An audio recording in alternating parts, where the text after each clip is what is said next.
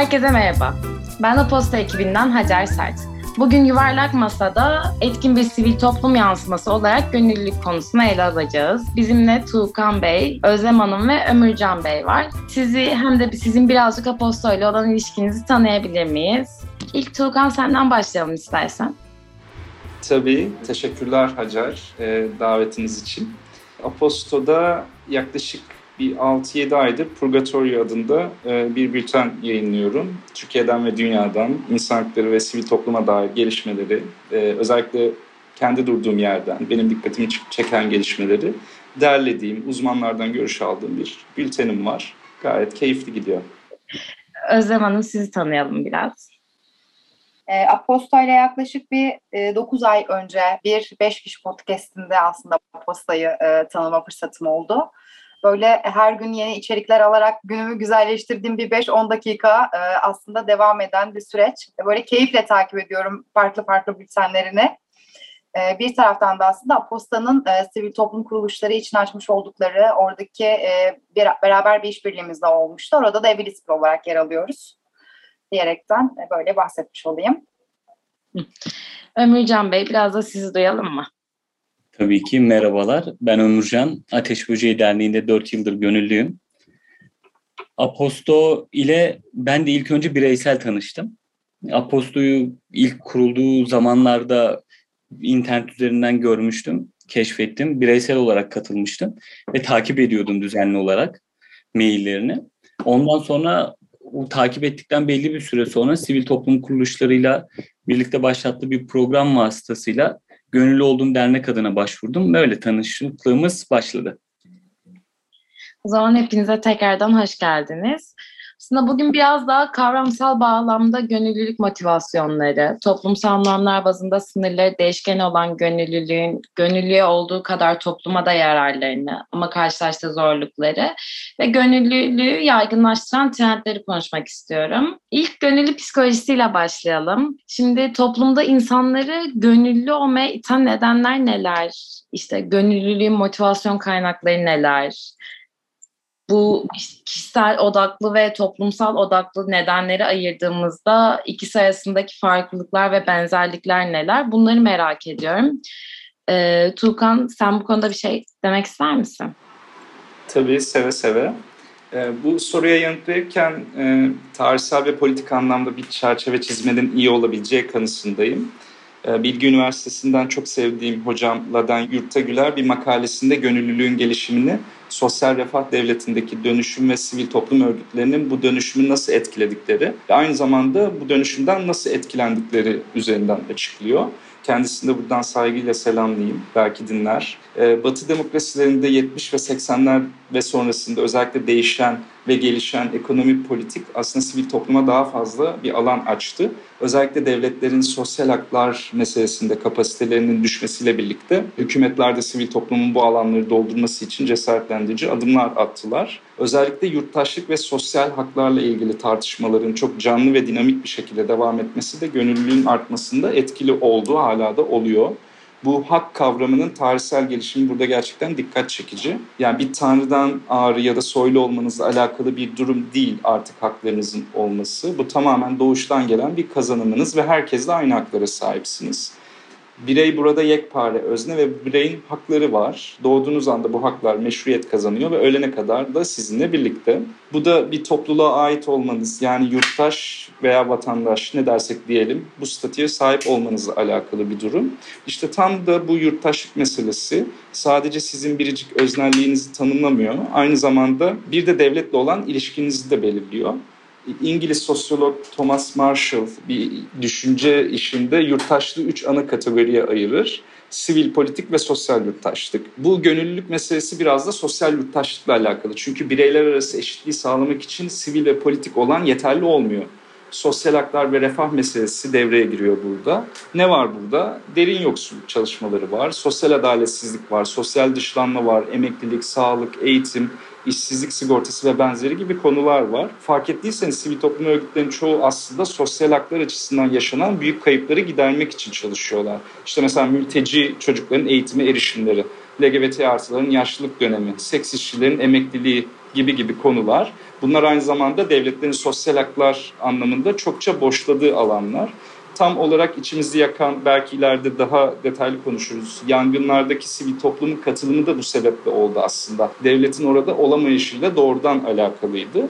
Bu biraz daha Batı demokrasilerindeki gelişim ama Türkiye'de nasıl oldu dersek Batı demokrasileriyle kıyaslandığında çok daha geç bir modernleşme sonucu olarak 90'ların sonunda ancak filizlenebildi. E, filizlenebildi demeyelim çok doğru olmaz ama Marmara depremi sivil toplum ve gönüllülük açısından önemli bir kırılma noktasıydı diyebiliriz. Aynı bu yangınlarda olduğu gibi elbette Osmanlı'dan itibaren süre gelen loncalar ve bazı vakıf örgütlenmeleri veya 80 sonrası kurulan işkence ve kötü muameleyle mücadele eden insan hakları örgütleri vardı, yok değildi. Ama batılı tarzda bir sivil toplum belki de 2000'lerin ortasına kadar oluşamadı. Türkiye'de sivil toplum için mihenk taşı olarak 99'daki Büyük Marmara depremi e, çokça ifade edilir yazılarını severek takip ettiğim sevgili Ayşe Çavdar da bir yazısında bu şekilde ifade ediyor. 99 depreminin enkazının altından iki şeyin çıktığını söylüyor. Birisi AK Parti iktidarı, birisi de sivil toplum. Tam da depremin yarattığı toplumsal travma ve ortada enkazı kaldırabilecek, yaraları hafifletebilecek ve toplumu iyileştirebilecek kurumsal bir devletin olmayışı nedeniyle Türkiye sivil toplumu eşitlikçi bir yerden hak arayışı üzerine değil, yardımlaşma ve dayanışma üzerine kendisini inşa etmek durumunda kaldı o dönem. Ya bunun yansımalarını biz bağışçılık trendlerinde de görebiliyoruz. Sivil toplum kuruluşlarında kurumsal üyelik aidiyetinin bir türlü yaygınlaşamaması, insan hakları perspektifinin eşitlikçi bir yerden değil ama daha çok tırnak içinde empati ve acıma duyguları üzerine kuruluyor olması gibi Türkiye sivil toplumunun bugün yaşadığı pek çok kronik meseleyi de bu şekilde açıklamak mümkün. Ladan Hocam bu gönüllülük meselesinde hem sağdan hem de akademik olarak çok çok katkı sunuyor. O da akademik işlerinde benzer bir kırılma olarak ifade ediyor bu durumu. Bu afetler meselesi çok ilginç çünkü çok boyutlu ve çok yakıcı sonuçları oluyor. Yani afet öncesi, afet esnası ve afet sonrası gibi çok boyutları var. Ve bu alanlarda devletin aynı sosyal haklar alanında kapasitesinin yetersiz kalması durumuna benzer bir şekilde burada da etkin müdahale araçları ve bilgisi bulunmuyor.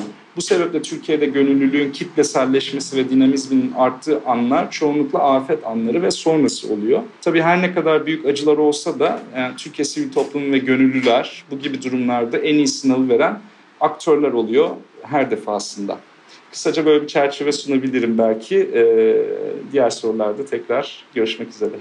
Çok teşekkür ederim cevabın için. Aslında bunda peki kişi kişisel odaklı nedenler neler? Mesela kariyer geliştirme, istihdamda yer alma ya da bir gruba ait hissetme gibi ya da ne bileyim belki hani birisi ondan dolayı çok muzdarip olmuştur. Tamam toplum, sosyal olarak haklarımızı tam kullanamadığımız bir toplumsal dünyada yaşıyoruz ve bunu düzeltmeye çalışıyoruz. Ama kişisel nedenler de olabilirmiş gibi düşünüyorum. Bunlar neler? Ömürcan Bey cevap vermek ister misiniz?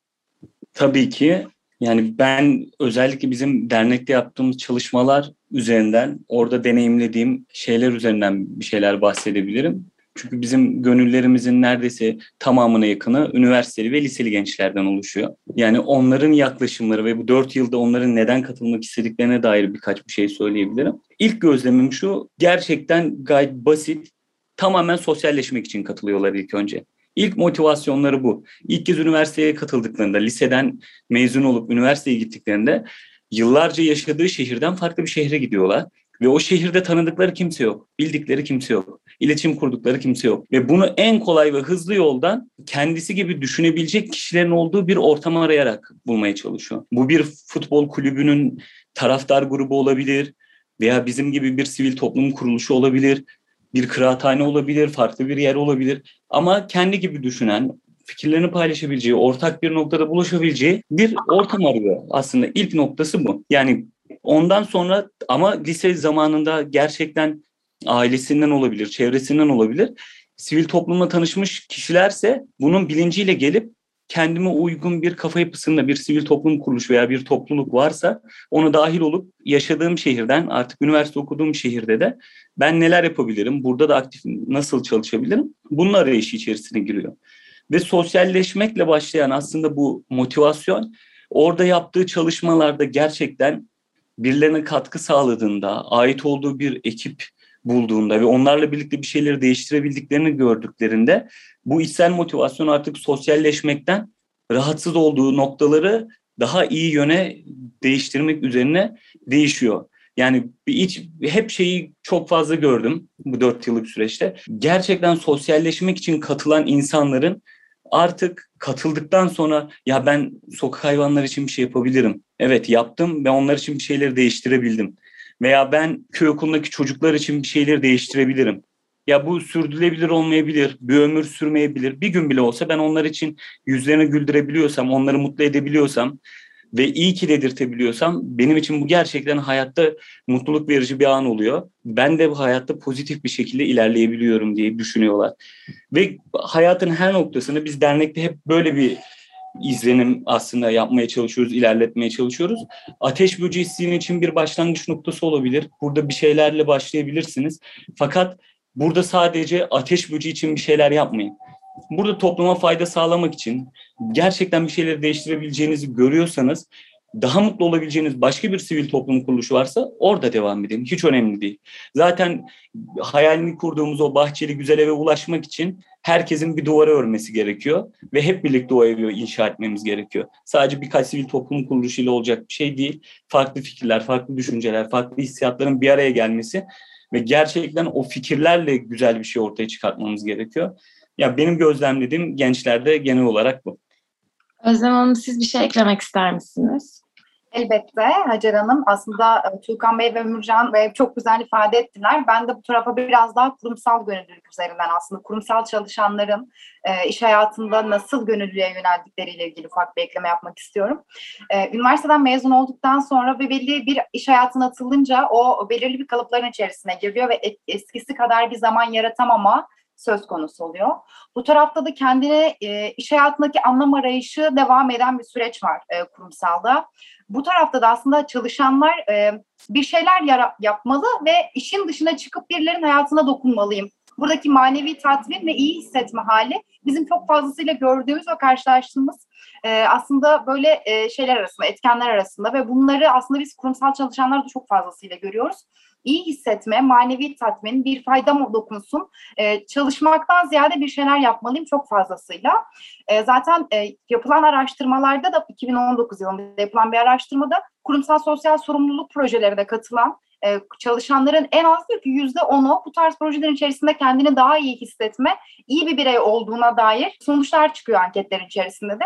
Bu tarafta ben biraz daha anlam arayışını aslında çalışanların bu taraftaki odaklandığı kısımla birlikte topluma daha iyi faydasının dokunabileceği çalışmış olduğu işin dışında ve bu tarafta tamamıyla aslında gönüllülüğü daha aktif bir şekilde orada ufak da olsa bir zaman yaratabilme, manevi tatmin ve iyi hissetme haliyle belki ufak da olsa açıklamak e, istemiş e, olayım buraya, ekleme yapmış olayım. Çok çok teşekkürler. Aslında Tuğkan Bey bayağı bir bahsetti demokratik, sosyal bir hukuk devleti olmanın yani böyle bir devlette yaşamak istiyorsak bu yüzden de bir noktada gönüllü olmalıyız gibi bir sonuç ortaya çıktı doğru anladıysam. Peki Tuğkan Bey ben size şeyi de sormak istiyorum. Bunun haricinde mesela toplum olarak haklarımızı kullanmak istememizin haricinde işte coğrafya, din, kültürel miraslar, tarih bunların gönüllülükle ilişkisi ve değişkenliği nasıl oluyor? Hani hem küresele hem Türkiye'ye baktığımızda bunun hakkında bir şey söylemek ister misiniz?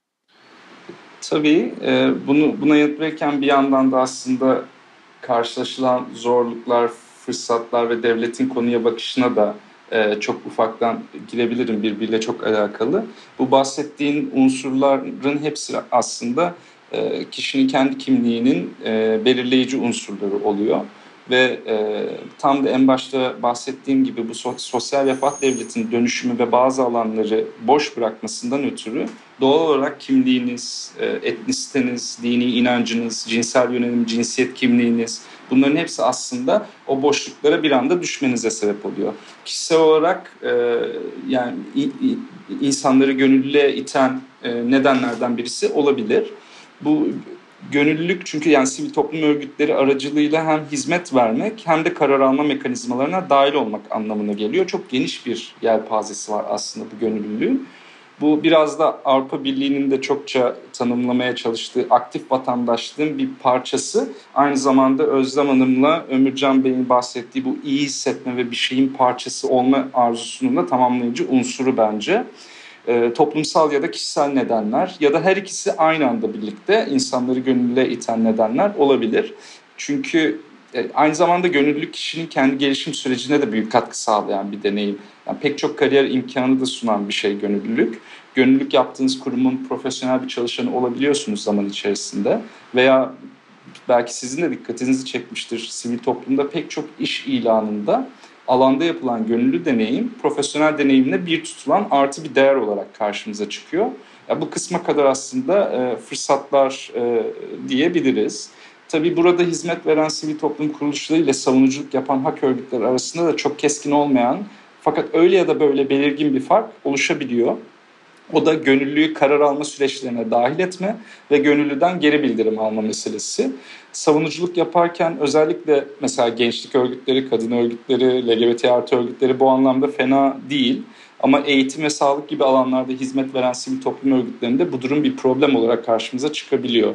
Siz bu eşitsizliklere sebep olan nedenleri görünür kılmadan sadece eşitsizlikleri kapatmaya çalışırsanız bu doğal olarak bir kısır döngüye dönüşüyor. Hizmet veren kurumların da aynı zamanda sosyal politika önerileri de oluşturması bu anlamda çok önemli. Bir de dünyadaki trendle bağlantılı olarak ülkemizde de bir süredir sivil toplumun daraldığı çok sayıda insan tarafından söylenen bir şey.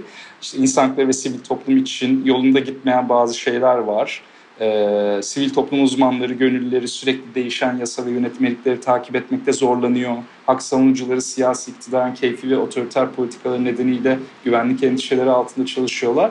Ancak bir yandan da sivil toplum gerçekten daralıyor mu yoksa bu baskıcı politikalar karşısında başka formları mı bürünüyor? Veya farklı toplumsal grupları da içine dahil ederek başka alanlara mı nüfuz ediyor? Bu tartışma henüz çok yeni başladı. Özlem Hanım ve Ömürcan Bey'in aslında alanları ben, ben bu anlamda çok değerli buluyorum.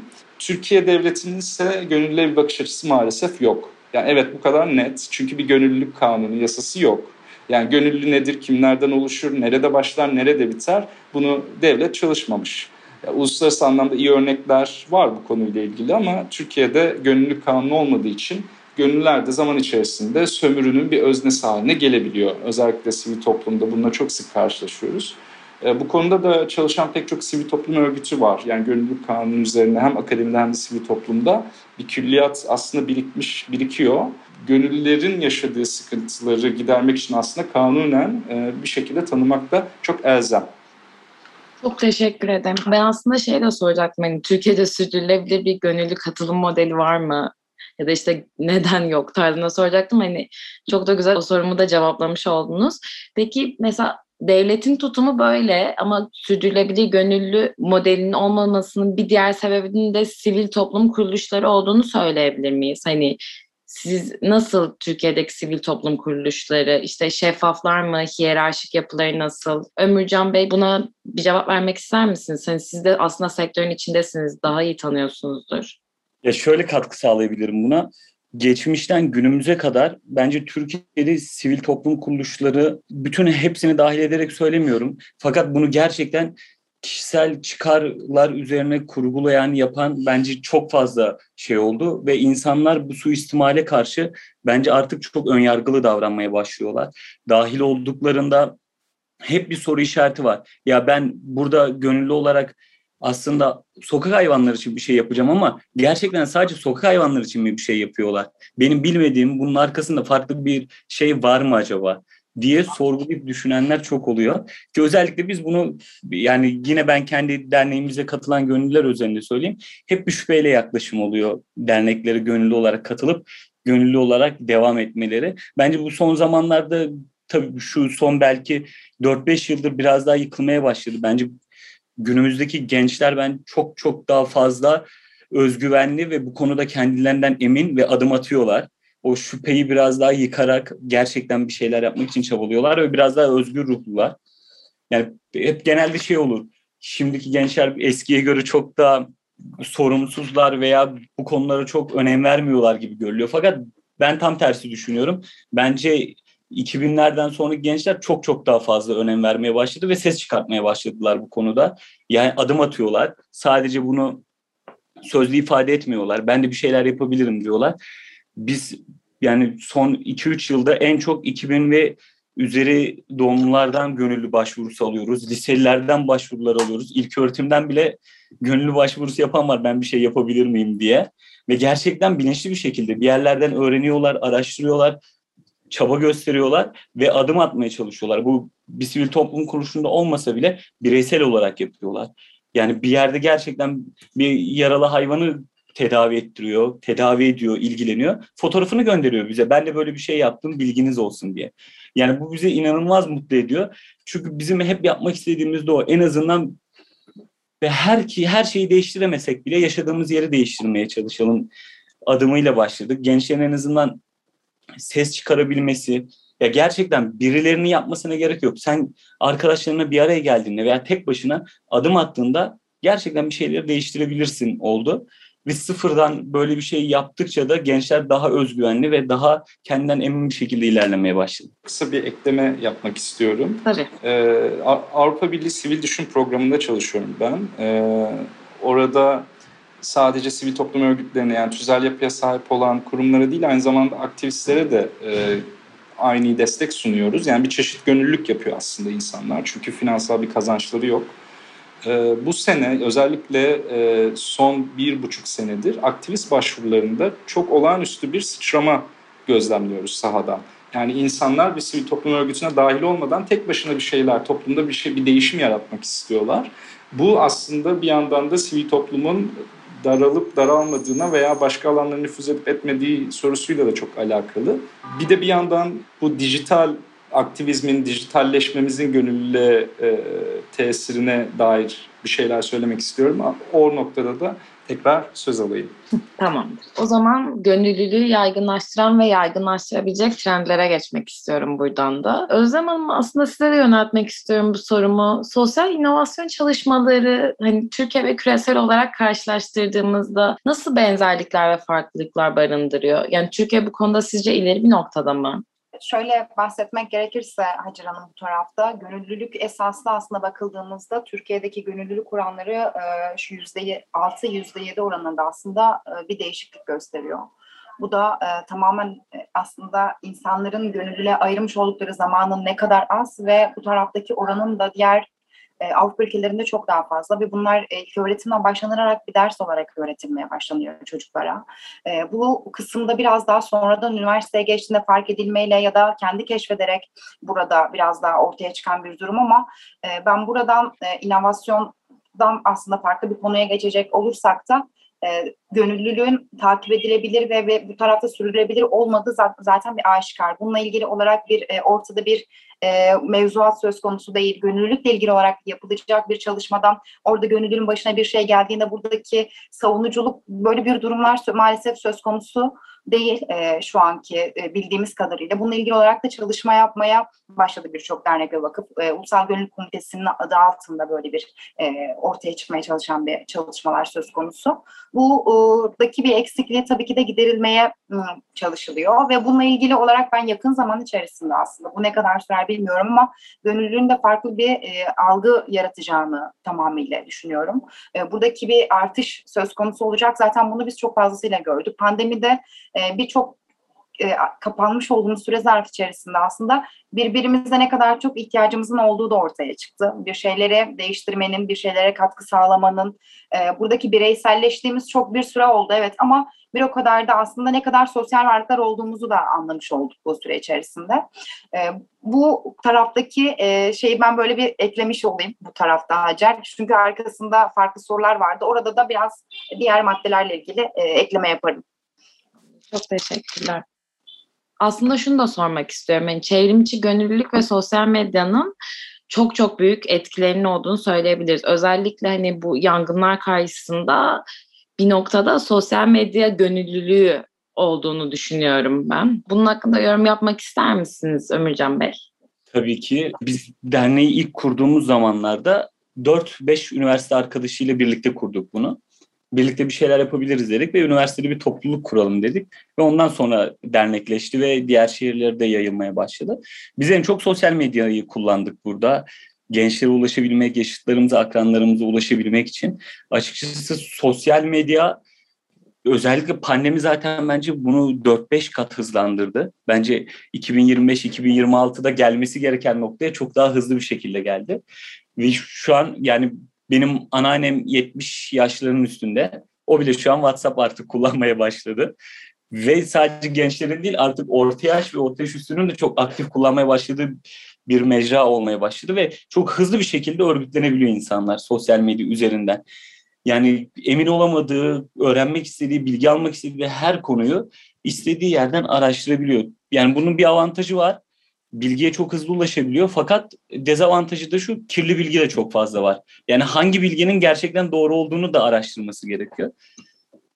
O yüzden sosyal medya hem örgütlenme ve herkesin sorunları öğrenebilmeye ve ses çıkarabilmeye, birlikte bir şeyler yapabilmesi için çok büyük bir avantaj haline geldi. Dezavantaj olarak da dediğim gibi eğer örgütlendikleri konunun gerçekten doğru bir bilgi olduğundan emin olarak bunu yapmaları bence çok çok doğru olur. Öbür türlü farkında olmadan aslında iyilik yaparken farkında olmadan zarar da veriyor olabilirler.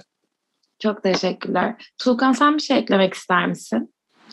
Ee, evet elbette. Bu dijitalleşme beraberinde fırsatları ve tehlikeleri de getirdi. Fırsatlar şöyle oluyor. Yani mesela ben geçen sene İstanbul Onur Haftası komitesinde örgütlenirken önceden bunu sadece İstanbul'da yaşayan LGBT artı hak savunucuları örgütlüyordu. Ama pandemiyle birlikte Türkiye'nin dört bir yanında LGBT artılar bu toplantılara katıldılar ve aslında o bir yani Türkiye'nin her yerinden katkı alan bir e, onur haftasına dönüştü.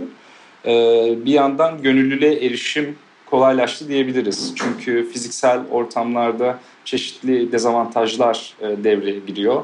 İşte e, toplantıların, etkinliklerin yapıldığı mekan, e, oraya ulaşım veya fiziksel olarak görünürlük bunların hepsi farklı sıkıntılar, riskler barındırabiliyorken dijitalde bunlar yok. E, ama tehlikeleri de beraberinde getiriyor demiştim. O da e, siber saldırılar ve e, Ömürcan Bey'in bahsettiği yanlış bilginin hızlıca yayılması. Bu ikisini de önlenmesi gerekiyor bir yandan. Özellikle teyit gibi kuruluşların galiba e, bu durumlarda çok büyük bir pozitif etkisi var.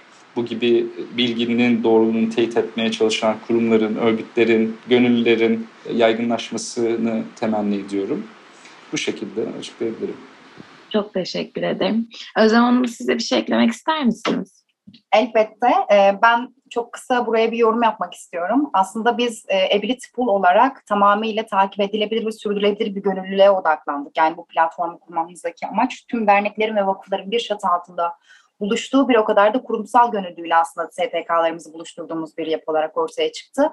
Ve biz pandeminin başında kurulmuştuk ve bu süre içerisinde online'da gönüllülük nasıl olur, online'da kim ne hangi projelere katılacak gibi böyle önyargılarımız vardı kendi içimizde de. Bunun bunu başaramayacağımızı düşündük.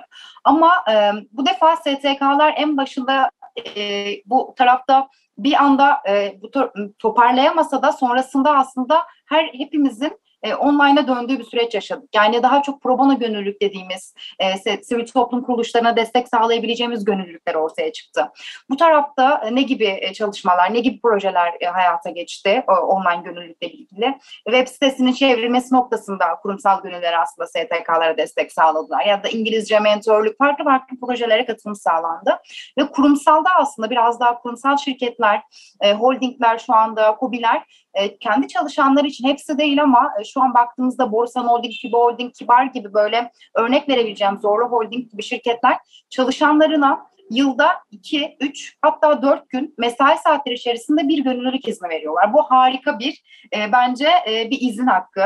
Bunun daha da artmasıyla ilgili olarak da çalışmalar var. Yakın zamanda e, birçok şirketle de görüşmelerimizi gerçekleştiriyoruz. Bu şekilde aslında çalışanına bir alan tanıma, gönüllülük izni, gönüllülük alanı ve hakkı olarak aslında çalışmaları devam ediyor.